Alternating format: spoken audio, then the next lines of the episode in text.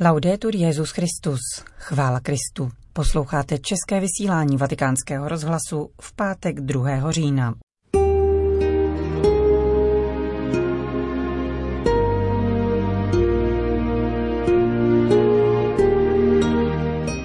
Před nebezpečím duchovního plenění varoval papež František při dnešní audienci pro nové rekruty švýcarské gardy. V Asízi bylo vystaveno neporušené tělo Karla Akutise, jehož beatifikace proběhne 10. října. Věřící od nás očekávají transparentnost a mají pravdu, říká prefekt ekonomického sekretariátu svatého stolce otec Juan Antonio Guerrero v komentáři k vatikánské finanční bilanci. Příjemný poslech od mikrofonu přeje Johana Bromková.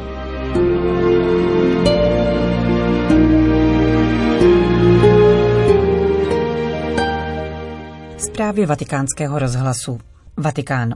Papež František pozdravil dnes nové rekruty švýcarské gardy, kteří po nedělní přísaze zahájí svou službu u svatého stolce.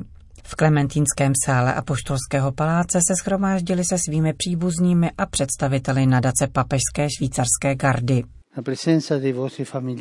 Přítomnost vašich příbuzných vyjadřuje úctu švýcarských katolíků ke svatému stolci, jakož i morální výchovu a dobrý příklad, s nímž rodiče předali dětem křesťanskou víru a smysl pro velkodušnou službu bližnímu. Řekl papež v úvodním pozdravu. Připomněl pak hrdinskou historii papežské gardy během plenění Říma v roce 1527. 189 mužů papežovi švýcarské gardy se tehdy postavilo nesmírné přesile, aby umožnili útěk Klementa VII. do bezpečí Andělského hradu. V nerovném boji naprostá většina gardistů padla, přežilo jich pouhých 42. Na jejich počest obvykle probíhá přísaha nových gardistů 6. května. Letos byla kvůli koronavirové krizi přesunuta na říjen. V myšlenkách putuji zejména k Sacco di Roma, vyplenění Říma, při kterém švýcarská garda odvážně bránila papeže až k položení života. Připomínka této události v nás může evokovat nebezpečí duchovního plenění. V současném sociálním kontextu hrozí mnoha mladým lidem nebezpečí, že svolí k výprodeji své duše, když následují ideály a životní styly odpovídající pouze na materiální přání či potřeby. Papež František popřál novým rekrutům, aby během svého římského pobytu čerpali ze všeho pozitivního, co toto město nabízí, z jeho bohatství dějin, kultury a víry a prožívali toto období svého života v duchu bratrství a vzájemné pomoci. Přísaha, kterou pozítří složíte, kež se stane také potvrzením věrnosti vašemu křestnímu povolání, totiž Kristu, který vás volá, abyste byli muži a křesťané, protagonisti své existence. S jeho pomocí a v síle Ducha Svatého budete sto pokojně čelit životním překážkám a výzvám. Nezapomínejte, že Pán je vám vždy po boku. Ze srdce vám přeji, abyste stále pocitovali jeho útěšnou přítomnost. Na závěr papež František poděkoval celému sboru papežské švýcarské gardy nejen za to, co dělá, ale také jak vykonává tento svůj úkol. Ocitoval přitom svatou matku Terezu z Kalkaty, která říkávala, že na konci života nebudeme souzeni pro množství toho, co jsme dělali, nýbrž podle lásky, kterou jsme do svých činů vkládali.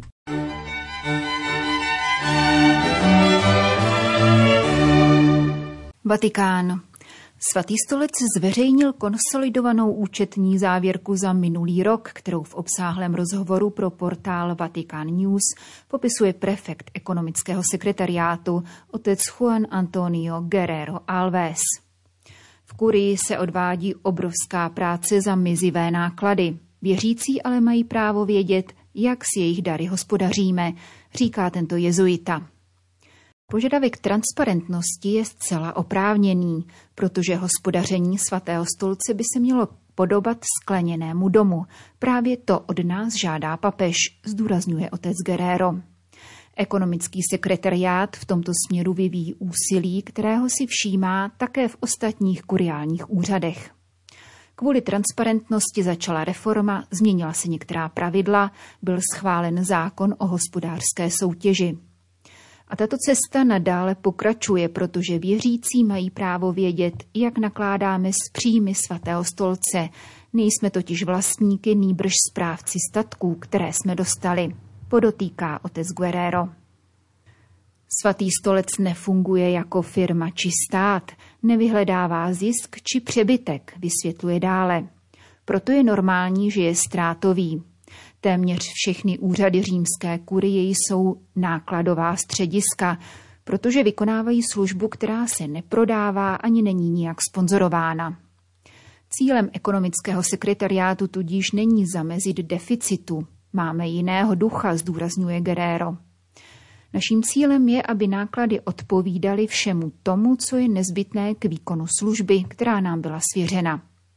V tomto smyslu je žádoucí, abychom mohli mít mnoho, pokud právě toto mnoho napomůže službě, kterou máme poskytnout.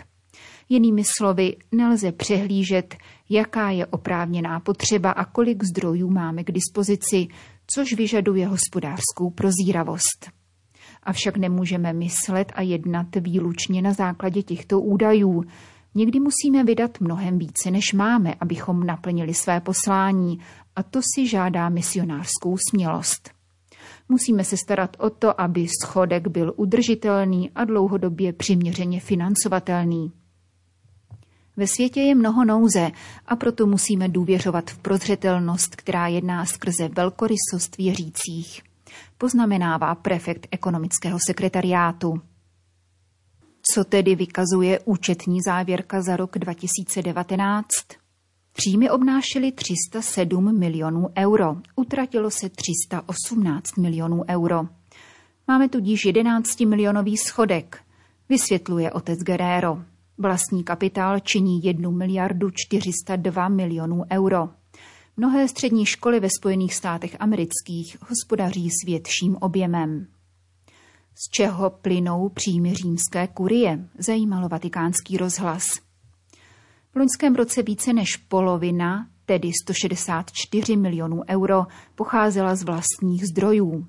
Obchodní činnost, která zahrnuje vstupné do katakomb, které na rozdíl od muzeí spadají pod svatý stolec, produkce prodávaná úřadem pro sdělovací prostředky, vatikánské nakladatelství a tak dále a služby, to znamená daně za některé certifikáty, školné na univerzitách a podobně, vynesly 14% tedy 44 milionů euro, odpovídá prefekt ekonomického sekretariátu.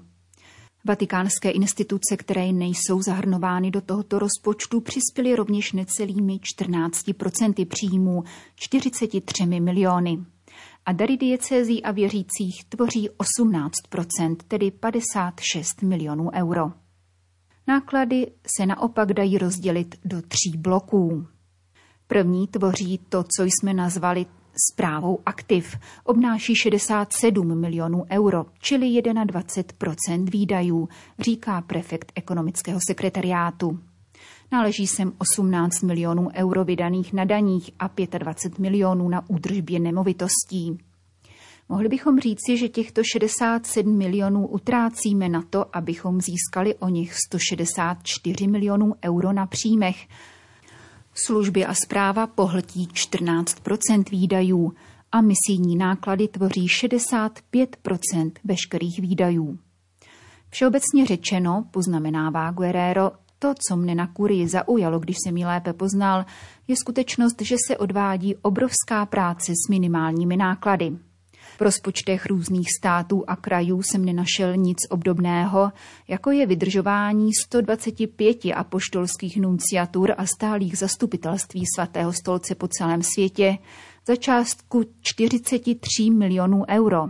Zvážíme-li navíc jejich význam, mediační schopnost a to, co nabízejí vydávat známý deník, jako je L'Osservatore Romano, vysílat více než 24 hodin denně ve 40 jazycích, jako to dělají vatikánský rozhlas a Vatikán Media, tvořit zprávy a podávat vysvětlení, jako to činí Vatican News, a to vše za náklady 45 milionů euro, to skutečně v oblasti sdělovacích prostředků nemá obdoby.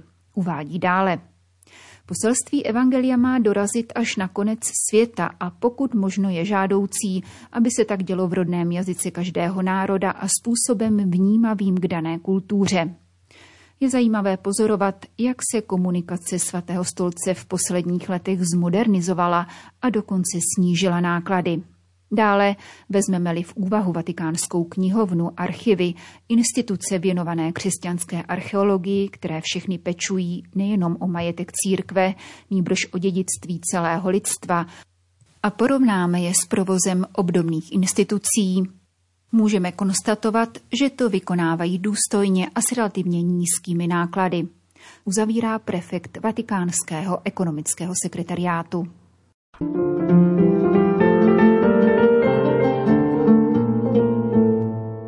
Itálie. 10. října bude v Asízi blahořečen Karel Akutis.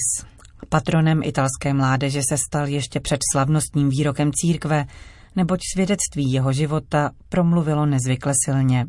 Sdílel s mladou generací nadšení pro virtuální svět a vynikl v jeho ovládání.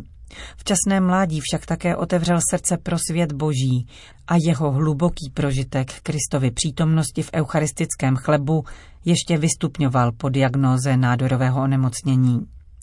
Zemřel v pouhých 15 letech v roce 2006.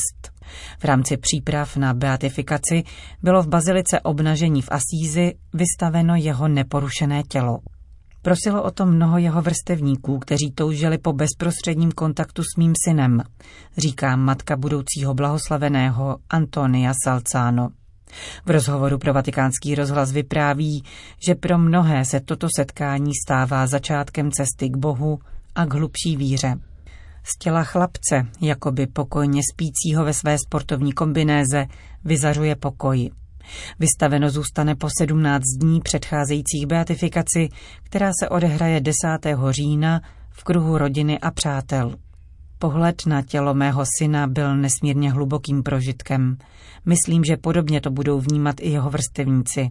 Dodává žena, při pohledu na níž nelze nepomyslet na pietu. Carlo bude prohlášen za blahoslaveného. Avšak svatost je něčím, co se týká každého z nás.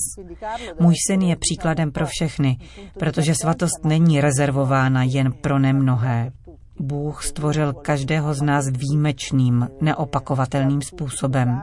Když o tom Karlo mluvil, připomínal naše neopakovatelné papilární línie a poukazoval na nezbytnost zachovat si tuto neopakovatelnost, abychom se nestávali špatnou fotokopií jiných.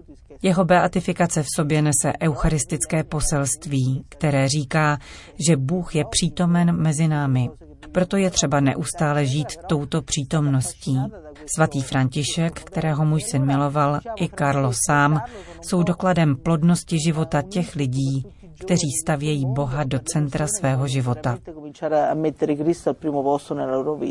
Matka budoucího blahoslaveného poukazuje, že Karlo přitahuje mladé lidi, protože je jejich vrstevníkem. Žil ve stejné době a byl fascinován možnostmi internetu, stejně jako oni.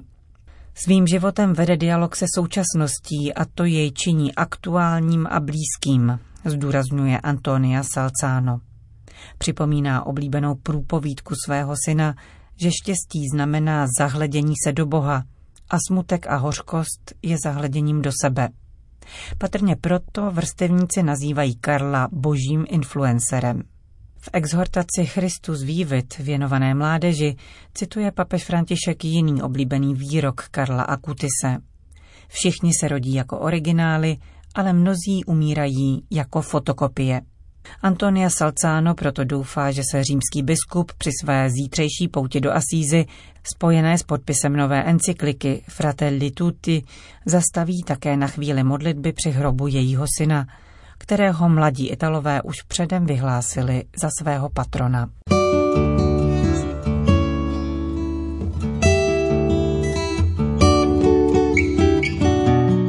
Končíme české vysílání vatikánského rozhlasu. Chvála Kristu, laudetur Jezus Christus.